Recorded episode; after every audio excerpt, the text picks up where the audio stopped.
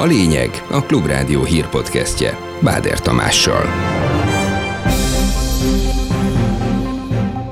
Eddig mintegy 30 korrupció gyanús ügyben vizsgálódott az integritás hatóság, de továbbra is várják a bejelentéseket. A honlapon van egy olyan bejelentő felület, ami biztosítja a bejelentők teljes anonimitását megfosztaná arányos parlamenti képviseletétől a romániai magyarságot egy ottani kormánypárti törvénytervezet. Az RMDS nem aggódik, mert szerintük néhány képviselő magánakciójáról van szó. Félváról veszi az ügyet, azt állítva, hogy a két kormánypárt vezetősége nem támogatta, és ez csak egy magánakció. Rákkeltő anyagnak nyilváníthatja a világ egyik legnépszerűbb édesítőszerét, a WHO.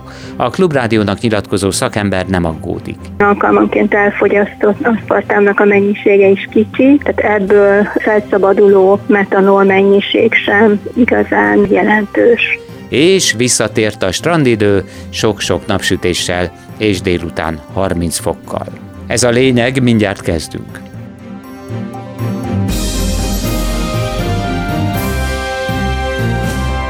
Bár az EU-s pénzek elakadása miatt Brüsszel nyomására állt fel az integritás hatóság, egyelőre híre sincs az uniós forrásoknak. Cserébe, ha még csak félgőzzel is, de legalább megkezdte működését a korrupciógyanús ügyeket vizsgáló hivatal.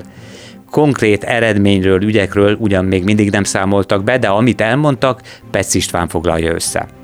Az Integritás Hatóság elmúlt hét hónapját összegezte Bíró Ferenc elnök. Egy 200 oldalas jelentést tett közzé, és ezt részletezve elmondta, hogy ők csak az országgyűlésnek és az Európai Bizottságnak tartoznak elszámolással. Létrehoztak a weboldalukon egy felületet, ahol bárki anonim módon megteheti a panaszát. A honlapon van egy olyan bejelentő felület, ami biztosítja a bejelentők teljes anonimitását. Hát erre 30 nap áll rendelkezésre, hogy reagáljanak valamit, és további három hónap áll a rendelkezésükre, hogy érdemben ki is vizsgáljanak egyet ügyet. Érdemes megemlíteni, hogy az OLAF ugyanezt 24, illetve 36 hónap alatt teljesíti. Bíró Ferenc azt is elmondta, hogy főként az összeférhetetlenség és az Európai Unió és Magyarország eltérő joggyakorlat területén lát tennivalót, illetve megemlítette azt is, hogy a közbeszerzéseken elnyerhető pénzek sok esetben nagyok, és a pályázói kör ezért nagyon szűk. A központosított beszerzési körbe vont beszerzések jellemzője, hogy nagy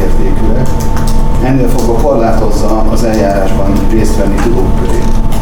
Konkrét ügyekben nem nyilatkozott az elnök, egy hét múlva ígért tájékoztatást, azt mondta azért, mert ezek folyamatban levő ügyek, és nem akar korábban a nyilvánosságnak beszélni. Kérdésre, mely szerint a hatóság 500 milliót költ irodabérlésre, drága sofőrszolgálatra, azt felelte, a bűnöldözés mindig drága. Ahhoz, hogy egy versenyképes csapatot összerakjon, ahhoz versenyképes körülményekre van szükség. Bűnözésen, legyen az korrupció vagy más, ez mindig drága. Fel kell vértezni az intézményrendszert megfelelő humán és IT eszközökkel, tudással, módszertannal.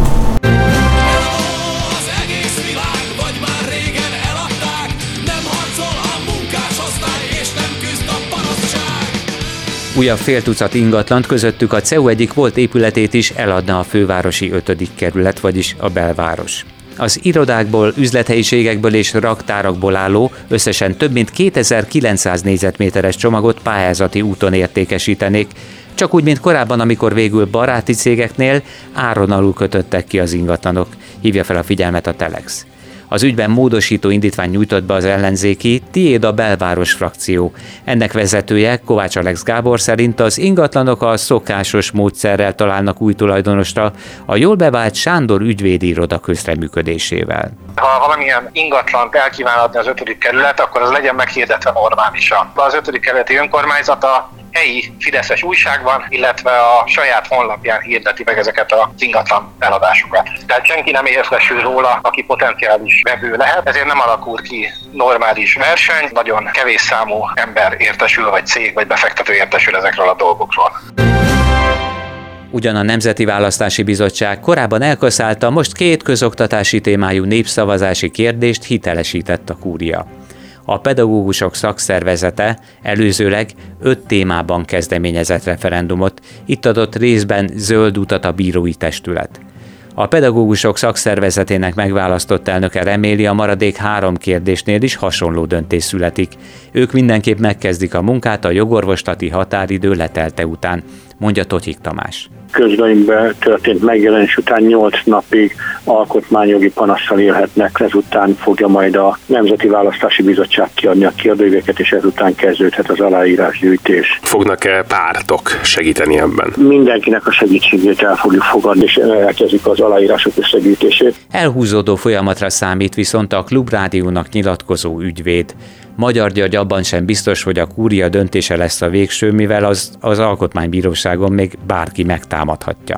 Mikor lehet ebből népszavazás? Azt gondolom, hogy ebben az évben nem nagyon. Még születik az alkotmánybírósági határozat, utána adják ki az éveket, hogyha átengedték és nem utasították el aláírásgyűjtést, és körülbelül az jövő év elején kell a parlamentnek ezzel a kérdéskörrel sikeres népszavazási kezdeményezés esetén jogalkotás tekintetében foglalkozni. Az RMDS félvárról veszi az ügyet, és néhány képviselő magánakciójának tartja, mondja Pászkán Zsolt, a Külügyi és Külgazdasági Intézet külső szakértője.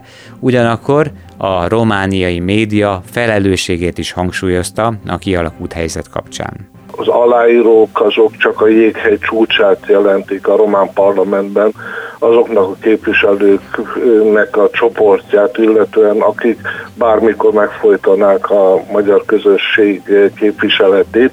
Magyar-román megbékélés irányában rendben rendkívül aktívá vált úgynevezett liberális média mélyen hallgat, semmit mondók, beszámolók vannak, inkább csendben tapsol annak, hogy a sovén román képviselők megtették ezt a lépést. Az orosz-ukrán háború a fő téma az uniós vezetők ma kezdődött kétnapos találkozóján Brüsszelben. A 27-ek továbbra is kiállnak a tavaly február óta invázió sújtotta Kiev mellett. A napirenden szerepel még a migráció kérdése és a Kínával meglévő kapcsolatok is. Petárdák robbantak, sok helyütt az utcák is lángoltak Franciaország szerte, ahol Párizsban és több városban szerda éjjel zavargások voltak újra, amelyek azért törtek ki, mert kedden lelőtt egy autót vezető, 17 éves fiút egy közúti ellenőrzést végző rendőr. A francia parlamentben szerdán egy perces néma csendet is tartottak a kiskorú áldozat emlékére. A kamaszt lelövő 38 éves rendőr ellen szándékos emberölés miatt indult vizsgálat. A Klubrádiónak nyilatkozó Franciaország szakértői szerint egyedi esetről van szó, ezért Szűcs Anita nem is várja emiatt a szabályozás módosítását. Nehéz lenne ebben a pillanatban a rendőr mellé állni, hiszen egyértelműen van egy videó arról, hogy, hogy mi történt. 2017 óta a rendőrök viselhetnek fegyvert, könnyítettek a fegyverhasználaton, és ezt úgy tűnik, hogy ebben az esetben visszaütött. Olyan egyedi eset, amiben nem volt fenyegetve a rendőrnek az élete, amiben nem azt mutatja, hogy az elmúlt 5-6 évnek az, az egyenlege, hogy magával a törvényen lenne baj, hanem itt valószínűleg ennek a rendőrnek a fejében nem stimmelt valami. Rákkeltő anyagnak nyilváníthatja a világ egyik legnépszerűbb édesítőszerét, az aszpartámot jövő héten a WHO Nemzetközi Rákkutató Ügynöksége. Az aszpartám a legnépszerűbb kólák, illetve más szénsavas üdítők, vagy például rágógumik összetevője is. Az Egészségügyi Világszervezet adalékanyagokkal foglalkozó bizottsága 1981 óta még töretlenül azt állította, hogy az aszpartám biztonságos, biztonságosan fogyasztható.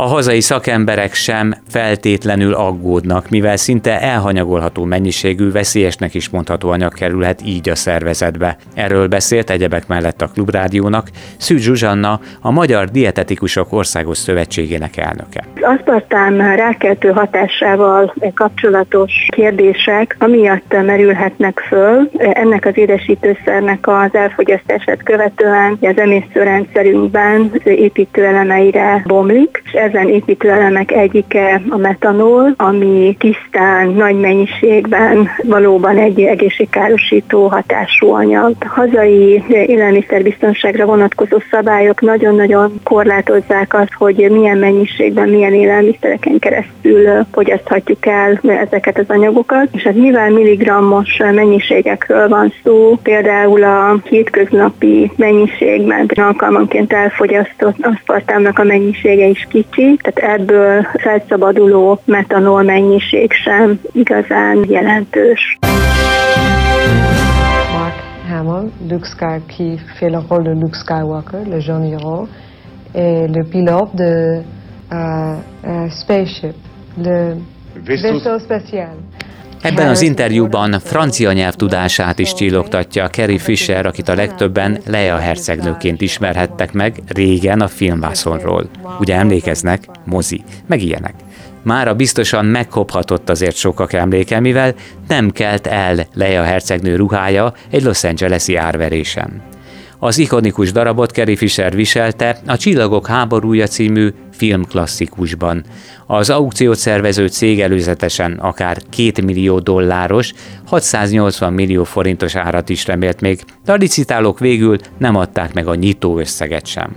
A jelmezt, amelyről sokáig azt hitték, hogy elveszett, egy londoni padláson találták meg és rendbe is hozták.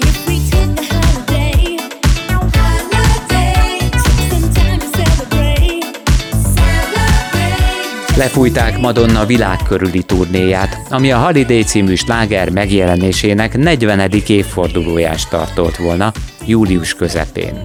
A 64 éves énekesnőt szombaton szállították az egyik kórház intenzív osztályára, ahol több napot is eltöltött. Jelenleg is ápolják, de állapota javul. Az egyelőre jegelt turné július 15-én vette volna kezdetét a kanadai Vancouverben, és a tervek szerint Amsterdamban ért volna véget decemberben. A koncert hangulat még hiányzik, de az időjárás már hozza a strandidőt, és most tényleg irigykedhetünk azokra a szerencsésekre, akik nem munkával, hanem például a vízparton töltik június utolsó napjait. Szalmakalap és napkrém persze másoknak is ajánlott a sok napsütésben. Szerencsére a hőség ugyanakkor nem lesz még kibírhatatlan, hiszen pénteken 27 és 31 fok között alakulnak majd a délutáni csúcsértékek, és estére is kellemesen lehűlhet a levegő.